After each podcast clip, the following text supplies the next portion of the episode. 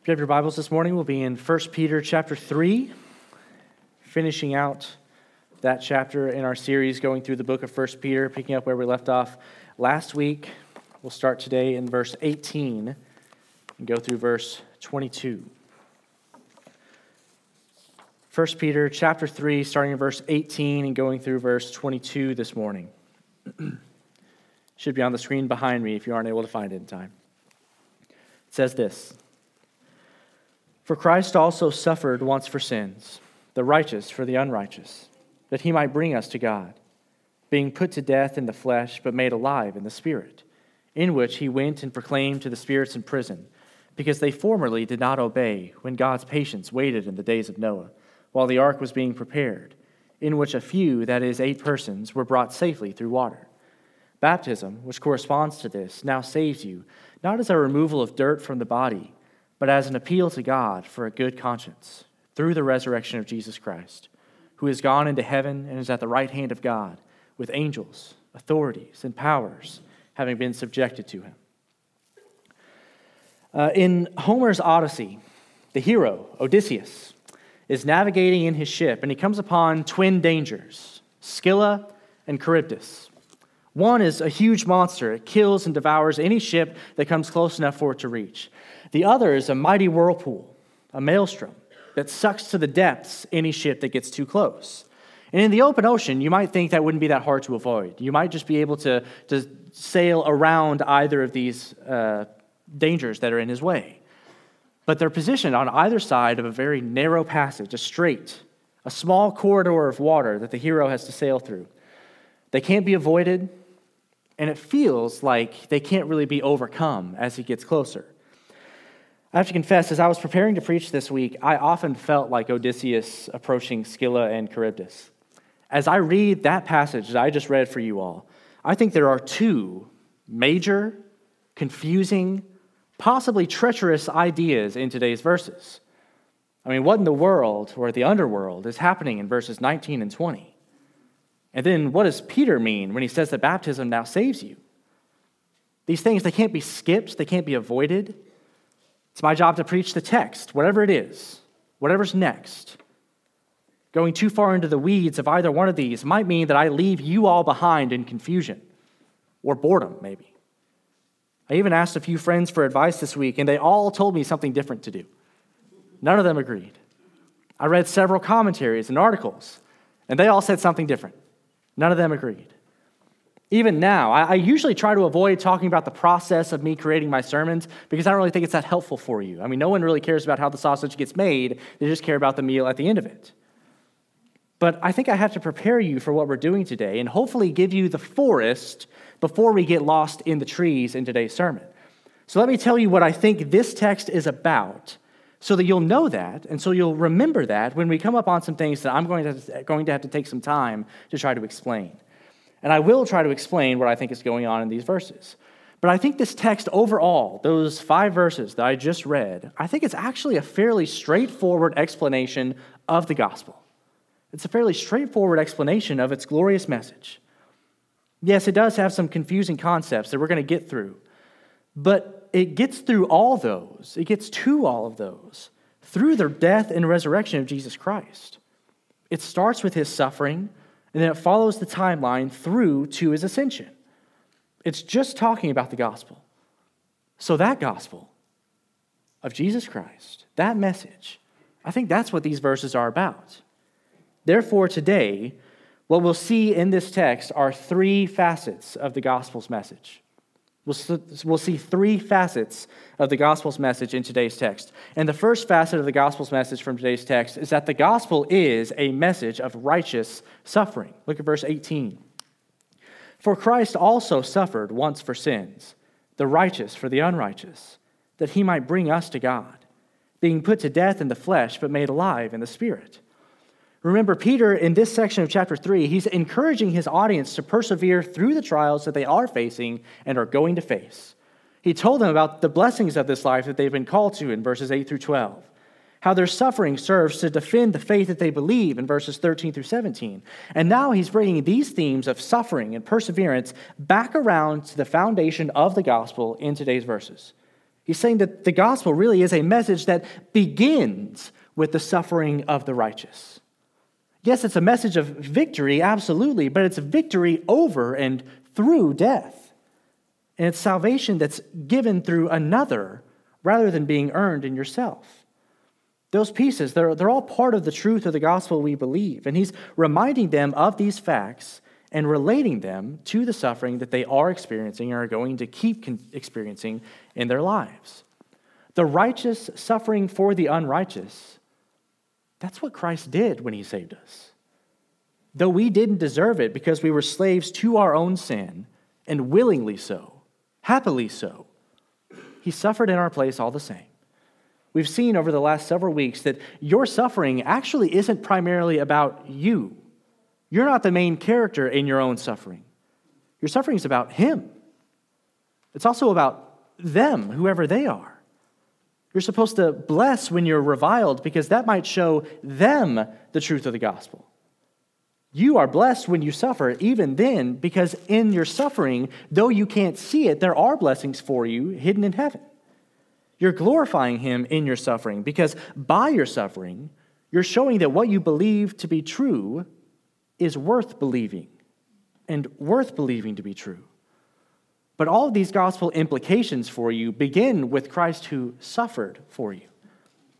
And you'll see in the text that He did this to bring us to God. You were the one that he suffered to save. You are the one who has done evil against him and been repaid with a blessing. You are the one who reviled him by failing to worship him. And you've been given words of hope in response. What he went through when he was incarnate, he did this to bring you to himself. So before we get into the weeds or the trees or whatever other metaphor I've mixed together this morning, I want you just to pause for a moment on this idea. Jesus Christ God in the flesh suffered for sins that he might bring us to God. That's why he did it. That's what he did when he did it. That's all that he's done for you in this glorious gospel that we can see in this text. He did it just so that he might bring you to God.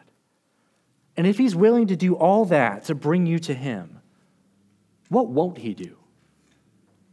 And once you're His, do you think He would allow you, who He suffered to save, to then be lost? No. The love of God for you, His people, that is enough to save you and to keep you. He suffered, yes, but He suffered to bring us to God. And He was obedient in that suffering all the way through and to the point of death. Okay, He really and truly died a real and true death, just like anyone else would have. And that, just like anyone else piece, is going to become really important in a minute. But his obedience and perseverance as a righteous person in suffering, that went all the way to the point of death. There was no additional suffering that was left for him to be able to persevere through. There was no final frontier that he didn't cross in his perseverance. His endurance through suffering, it went further than yours probably will. And I think Peter says this here to be an encouragement to you. He's talking to people who are suffering and telling them to persevere. And he's showing them the lengths to which Christ suffered for them. It's not easy to endure this kind of suffering. It's not easy to persevere as a righteous person who doesn't deserve it. But verse 17 from last week says that it's better, and it is. But it doesn't give any indication that it's easier for you than if you're just getting what you deserved. This is hard. It's not easy. But Christ did it first. So you have his example to follow now. And so now Christ, who is in you, is with you. So you can know as you persevere through it that you aren't alone as you go through the same things that he did. You likely won't have to endure what he did to the extent he did. But whatever it is that he has for you, you can know that he's not sending his troops into battle from the back, but from the front. He's with you in the fight. He has gone before you in the fight, and he's won the victory in the fight. The gospel, which saves us when we place our faith, hope, and trust in his work on our behalf, it fundamentally is a message of righteous suffering. Okay, that's how we began in the faith, and that's how we will continue in the faith. but it's also a message of victory over death. That's the second facet of the gospel message in today's passage. It is a message of victory over death. Look at verses 19 and 20. In which he went and proclaimed to the spirits in prison, because they formerly did not obey, when God's patience waited in the days of Noah, while the ark was being prepared, in which a few, that is, eight persons, were brought safely through water. As I said in the beginning, there are, I think, two sticky subjects in today's verses that I'm going to have to explain to you. And these two verses, that's one of them. When you heard me read them, you probably thought to yourself, I have no idea what's going on there. No idea what that's talking about. And let me comfort you that that is how most people read that. That's how I read it. This week, in preparing to do this, when I was reading through 1 Peter and preparing for this entire series, my thought was, what am I going to do when I get to chapter 3? Whenever I get to the end there. That's how most people throughout church history have had that same experience. This is just one of those passages where we don't totally know what's going on.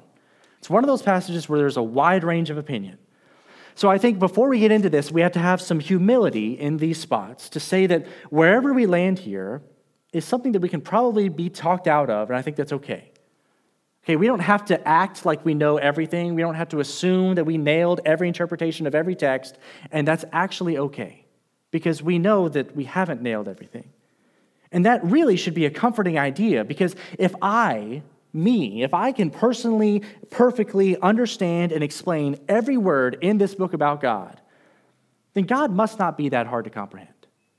He must not be that big. He must not be that impressive. I mean, I last week had to double check the owner's manual in my car to be able to replace the tail light because I couldn't figure out how to do it. I did it wrong. I was doing the wrong one in the wrong place with the wrong bulb. I had to reread that thing like five times. But if I then could come to every text of Scripture and say, this is exactly what it means, this is exactly who God is, to the fullest extent of all those things, then that means God is less impressive than my 2015 Hyundai Elantra owner's manual. And He's not. So I think it should be a little bit comforting whenever we come across something and go, I don't know what this means. I need to keep studying. I need to keep reading. I need to keep trying. It's okay that some things are hard. It's okay that some things are confusing. And you might not be right there with me in these verses as I tell you what I think they mean, and that's okay too. But let me try to explain what I think is happening here. And this is really a minority view. And I say that because they're all minority views. There is no majority view. There is not one thing that people say, yep, this is what this means, and then there's these wackos over here. No, there's, everyone looks like a wacko. It's like a Republican primary. There's not anyone who's like way out in front. There's like a dozen people that have 4%, and that's what these look like. So this interpretation is a minority because there isn't a majority. But here's what I think this verse is talking about. This, here's what I think this passage is talking about. It's referring what's called the doctrine of the descent of Christ, D E S C E N T, descent of Christ. And the doctrine of the descent of Jesus Christ is how really we answer the question where was Jesus on Saturday? When he was born and lived for 33 years, that's his incarnation. When he died, that's his crucifixion. When he rose, that's his resurrection. When he ascended to heaven, that's his ascension. But in between the period where he died on Friday, Good Friday, and when he rose on Sunday morning, Easter Sunday, we have Saturday. Where is Jesus on Saturday? Well, the descent helps us there, and it answers that question by saying, well, he was dead. And his death was just like the death of anyone else. The same things happened to him when he died that would have happened to anyone else when they died. So he died, and he descended to the place where dead people are. He died on Good Friday and rose on Easter Sunday, but on Saturday, he was in the realm of the dead. He was where dead people are. Okay, that's what the Apostles' Creed is talking about, which you may have heard before. You may have heard that kind of phrase before, whenever it says he descended into hell. Really, what's a better translation of that is he descended to the dead. It's not saying that Jesus continued suffering and that he went to hell and suffered there. It's not saying that. Rather, what it's saying is that he died the same death as the thief next to him. He died. His soul was separated from his body and went to the place, the realm of the dead. And in that place, that place of the dead, there are compartments one for the righteous dead, what we would call paradise, what we now oftentimes in shorthand refer to as heaven, the first heaven, Abraham's bosom, you see that in Luke. And there's also a compartment for the unrighteous dead, what you would see in the Old Testament as Sheol or Hades, or in the New Testament, Gehenna, what we shorthand have hell. And while he was in the place of the dead, what he was doing there was proclaiming his victory over sin and death to everyone in that place, to the righteous dead and the unrighteous dead. He wasn't preaching so that they would repent and believe if they hadn't already. This wasn't a second chance to believe what they hadn't believed in life. He simply went there because he was dead and said, Hey, I've defeated sin and death. He told everyone there that he had won the victory over sin and death, even as he was there on Saturday. He was simply saying what he had done, the work that he had finished by defeating sin and death. He went there and proclaimed the fact that he had won the victory. In the words of Revelation, he snatched the keys of death and Hades, and he's telling them all about it in the descent. So he descended to the dead, but he didn't suffer there. He wasn't confined to hell, the place of the unrighteous dead, and he wasn't there giving people a second chance to believe. He was there for the victory party. He was there to tell everybody the work that he had done, to the joy of the righteous dead and the shame of the unrighteous dead. And that is the doctrine of the descent. And I think that's what these verses are talking about. He was put to death in the flesh, the body, but in the spirit, he went to the place of the dead and proclaimed to the spirits in prison because they formerly did not obey. So he's preaching to the spirits of the unrighteous dead that he has defeated sin and death, to the joy of the righteous dead and the shame of the unrighteous dead. Okay, and I, fully understand I might have lost you in that. You might be confused. You might not agree with me. I get it. And though I could give more support and book recommendations, if you're interested at some other point, I could definitely do that. I know your eyes may have glazed over, and you might be wondering, hmm, why'd I come today? I could have skipped this week, come back next week, where we're not talking about the descent. I get it. But if I lost you, I need you to come back with me. Because here is why this is important in these verses. This is why I think Peter included these ideas. Because he is telling the people who are enduring suffering and are going to endure even more suffering that Jesus won, that he has defeated sin and death.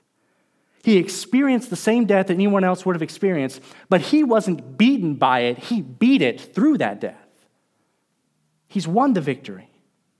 The gospel is a message of Christ's victory over sin and death. He did die like anyone else, but he was raised like no one else. And the message he has preached to those spirits in prison is the same one that we heard, the same one that we now get to preach that Jesus won, that he is king. And as Philippians 2, verses 10 and 11 say, at the name of Jesus, every knee should bow in heaven and on earth and under the earth, and every tongue confess that Jesus Christ is Lord to the glory of God the Father. Those with him in paradise, heaven, those here on this earth, and those in the realm of the dead will one day know and see who he is, and every knee will bow to him in that moment. Every tongue will confess his victory, just as he has. He suffered, yes. He died, yes. But he won. And his gospel is a message of that victory over death. And finally, though the gospel is also a victory, a message of victory over death, it is also a message of imputed salvation.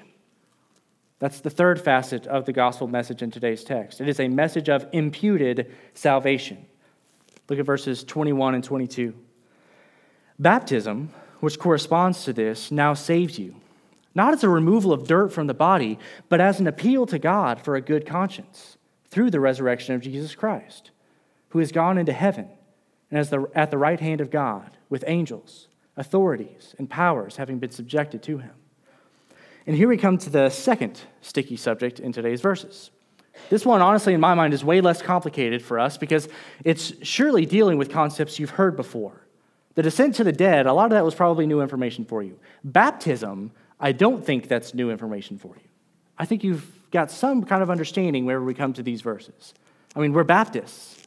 We have an idea of what baptism is and what it isn't. It's kind of our defining trait. But I just want to briefly explain what Peter means whenever he says baptism, which corresponds to this, now saves you. Because if we're not careful, we'll forget that we actually don't believe that baptism is necessary for salvation, and we don't. Or maybe we'll just remember that baptism doesn't save you and then just white out these verses in our Bible because it seems to say something different. Okay, we have to have an answer here. We have to be able to put all these things together here. So, the this that baptism corresponds to is a situation back from verse 20 of Noah and his family being saved through the flood by being hidden safe in the ark, back in Genesis 6. So, baptism corresponds to this situation as a picture of you being saved through water. Noah and his family entered the water in the ark, but were brought safely through that water by the ark. And that's a similar picture to what we see in baptism. We're buried into the water and then brought safely through the water. We symbolically die to our former selves with Christ, in Christ, in his death, and then we're raised from the waters of death to new life with him and in him. But the sticky part here is that Peter says baptism now saves you. That's the translation of these verses. That's what they say. And we're Baptists, so baptism is a big deal to us. But we very clearly do not believe that baptism saves you. So either we're wrong, and I don't think we are, at least we'd have to change the name of our church if that were true. Or maybe Peter and the Bible is wrong, and that can't be true because then we're no longer a church. We're just people who get together to read an old book that's wrong. So that's not right. Or maybe we just have to keep reading to understand what he's saying here. He goes on that baptism saves, but not as a removal of dirt from the body. What he's saying, what he's introducing here is that he's not talking about the physical act of baptism as if that physical act saves you. Okay, the, the physical act, you being immersed in water and brought back out of it, that theoretically would remove some dirt as long as you do it right. But baptism isn't you washing your sins away, even though it is a symbol of that. You're not washing away your sins in baptism, though you might wash dirt from the body when you're immersed in the water. So, what he's saying here by saying baptism, which corresponds to this now, saves you not as a removal of dirt from the body, is he's saying don't focus on the physical act of baptism, but rather the symbol that is behind the act of baptism.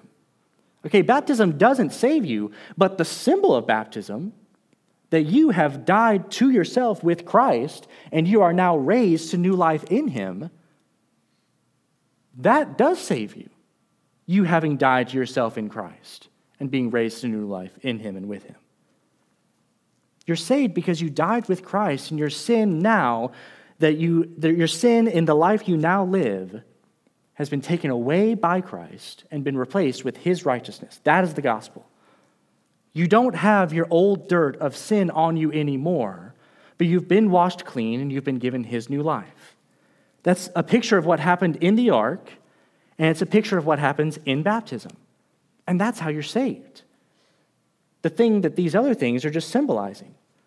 So you're not saved because of your works, because of something you did, as if you were able to remove the dirt from your soul. You're not saved because you've somehow washed yourself clean. You're saved by that which Christ has and is given to you, his righteousness. So I think that's way more what Peter's talking about here. And while I want to emphasize that, while I want to make sure you know that baptism doesn't save, let me also emphasize here the close connection that Peter makes between salvation and baptism. Okay, salvation is salvation and baptism is baptism. Baptism does not save you, and it's not formally required in order to be saved because salvation precedes baptism. Okay, we can logically differentiate between those things. We can say salvation is salvation, baptism is baptism, salvation comes first, baptism is a step of obedience after salvation. We can logically differentiate all those things, but Peter isn't doing that. He's not trying to emphasize the distinction between these things, he's trying to emphasize the connection between these things. We see that here in 1 Peter 3, I think, but we also see it back in Acts chapter 2, verse 38. It says this And Peter said to them, Repent and be baptized, every one of you, in the name of Jesus Christ for the forgiveness of your sins, and you will receive the gift of the Holy Spirit. Okay, that was Peter's answer when someone asked him, What should they do in light of the gospel message? He had preached a sermon and they said, So now what? And he said, Repent and be baptized. Essentially, he was answering the question, How do I get saved? And his answer was, Repent and be baptized. Okay, if that verse were all you had, if 1 Peter 3:21 were all you had, then you would think that baptism is absolutely necessary for salvation, right? But Peter's not wrong in his theology. He's just approaching the idea differently than we do. He's not focused on the distinctions that we sometimes are. We sometimes get so focused on exceptions to the rule that we forget what the rule typically is, what it normally is. We keep trying to think through special cases of what if someone becomes a Christian and on their, their way up the baptism steps, they slip and fall, they break their neck, and they die. Are they a Christian? Are they in heaven? Well, yeah, they are saved because salvation isn't baptism. But I don't know if that's ever actually happened. So, do we need to make that kind of distinction? Who are we helping by making that kind of distinction? I think is a good question to ask. Baptism is not salvation, but they are very closely tied. Peter's not worried about the special cases. He's not worried about the exceptions to the rule. He's not worried about our logical differentiation between these things. He is saying that salvation and baptism are so closely linked that whoever is saved will be baptized. Because that's what saved people do. That's how you profess to being a Christian. It's not by raising your hand when someone says, Who would like to become a Christian tonight? It's not by you walking an aisle when someone asks, Would you like to come forward? It's not by you just saying, I'm a Christian now. It's by you being baptized into the church. That's the way that you tell people that you are a Christian. That's the way that you show that you are a Christian. That's the way that you profess to what Christ has done in you internally by that external act. It's supposed to be the proof of saving faith. So he now, Peter, can use baptism as a shorthand for salvation in the same sense that I might say that someone raced in the Daytona 500 to tell you that they're a NASCAR driver. I mean, you wouldn't race in the Daytona 500 unless you were a NASCAR driver. And every NASCAR driver should race in the Daytona 500. It's the first race, it's the first one of the whole season.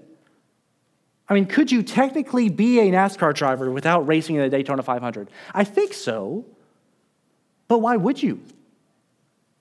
That's, that's what NASCAR drivers do. They race, particularly in the first one, where a lot of people would say is the biggest one. It wouldn't make any sense not to. And eventually, if you keep not racing, if you just never show up for a race, but keep saying that you're a NASCAR driver, eventually I go, I don't think you are. Because NASCAR drivers, they, they race. By definition, they drive in NASCAR. So if you never actually do that, why would I ever believe you whenever you say a NASCAR driver? If you and me have raced in the exact same number of NASCAR races, zero, then I'm just as much of a NASCAR driver as you are. And I think it's the same situation with baptism in the Christian. So, to follow Peter in these verses, he's saying that you're baptized as an appeal to God for him to wash you clean based on the resurrection of Jesus Christ. He's saying that baptism is the outward evidence of the appeal that you've already made inwardly that God would, based on his life, death, and resurrection, give you the righteousness, the good conscience of Jesus Christ. That's what he says whenever he continues there. Baptism, which saves you not as a removal of dirt from the body, but as an appeal to God for a good conscience through the resurrection of Jesus Christ. Saying, no, no, no. It's not you doing the work and asking God to save you. It's you showing that He saved you by what you've done. And that you are pleading, you are begging God based on what Jesus Christ has done, that he might save you through that. Baptism, the act, does not save you, but the reason you're being baptized, that is what saves you. It's the picture and the symbolism behind it.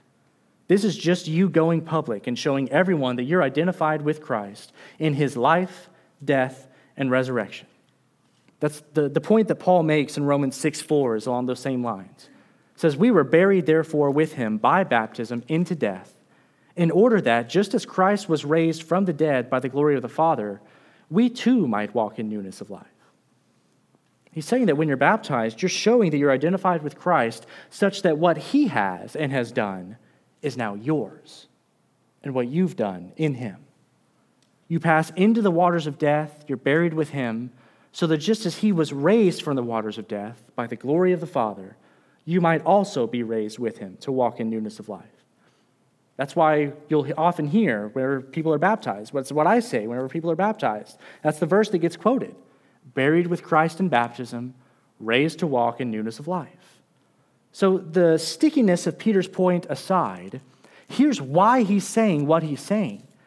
He's saying our gospel, that which we believe and that which has saved us, is a message of imputed righteousness, of imputed salvation. And that word imputed just means given to you. It's a message of righteousness that was handed to you, a salvation that was given to you. It was outside of you, the righteousness, it was Christ's, but now it's been given and applied to you. And baptism is the evidence of that salvation that you've received. And he says that to us so that we'll know that our salvation is secure. Because our salvation is based on Christ's work, which is finished. Look what Peter says about Christ in closing this section, verse 22 who has gone into heaven and is at the right hand of God with angels, authorities, and powers, having been subjected to him. Your righteousness, it isn't found in yourself. It's not found in what you did yesterday. It's not found in what you're doing today or what you will do tomorrow. It's found in heaven with Christ. It's found at the right hand of God, even now. It's found in the highest of places, the holiest of holies, over and above all things, because all things, angels, authorities, and powers, have been subjected to him. That's why this idea of our gospel as a message of imputed salvation should be such a glorious encouragement to us. I mean, it doesn't get any better than the righteousness that we've got. It doesn't get any higher than the one who gave it to us. It doesn't get any further up the chain than the one who has declared us to have his own righteousness and his own perfection. So now, for these people who are enduring suffering, for these people for whom that's about to get worse, he is reminding them fairly straightforwardly of the gospel's message so that they might be able to make it through, to persevere. Because the gospel is what they need to be able to do that. The only way that we might not repay evil with evil is to remember the gospel is a message of righteous suffering. The only way to persevere in the face of death is because Christ has won the victory over death. And the only way to be righteous when we're surrounded by the unrighteous is to have the righteousness of Christ given to us and secure for us. That's why Peter's saying all these things. He's preparing us for when it gets hard by reminding us what the gospel says. Our gospel is a glorious message of good news for all who believe in it. It's a message of righteous suffering. So we shouldn't be surprised when the fiery trials come upon us. But most gloriously of all, it is the message of his righteous suffering, which has saved me, the unrighteous persecutor. It's a message of victory over death. So we shouldn't be surprised when pain and death arise in the Christian life. But most gloriously of all, it is the message that Christ has defeated sin and death. He's gone to the place of death. He's laughed in death's face, letting all in heaven and earth and under the earth know that he has won the victory. And he won it for people like us, who through our sin caused death, and because of our sin were headed for death. Our gospel is a message of imputed righteousness. So we shouldn't be surprised that we're not able to be righteous in ourselves. We shouldn't be surprised by our inability to be perfect before or after salvation. But most gloriously of all, it is the message that all the righteous we could ever need has been given to us in Him. He suffered once for sins to bring us to God. He was put to death in the flesh, but made alive in the Spirit, to proclaim his victory over death, to pass through its waters and bring us back to life with him. He has risen, and he has given us the faith to appeal to God for a good conscience based on his work. And he is now seated at the right hand of God, with all things subjected to him. That's our gospel. That's our good news. Let's pray. God, thank you for this day. Thank you for all you've done for us, Lord. Thank you most of all for this gospel through which we're saved. Thank you for the perseverance you give your people to be able to endure through whatever suffering you might have planned for us. Thank you for the example of Christ who suffered the righteous for the unrighteous to save us, to bring us to you, and also to give us an example. Thank you for the victory that he has won over sin and death, and the victory that he has now given to us over our sin and our death. Thank you for your righteousness, which has been given to us. We didn't have any of our own to speak of, but in you, we have all that we need and more than enough. Thank you for this message, this gospel, this good news. Help for us to believe in it, to trust in it, to hope in it, and to live our lives in light of it, to spread this message to everyone we come into contact with. We love you and we thank you. In Jesus' name, amen.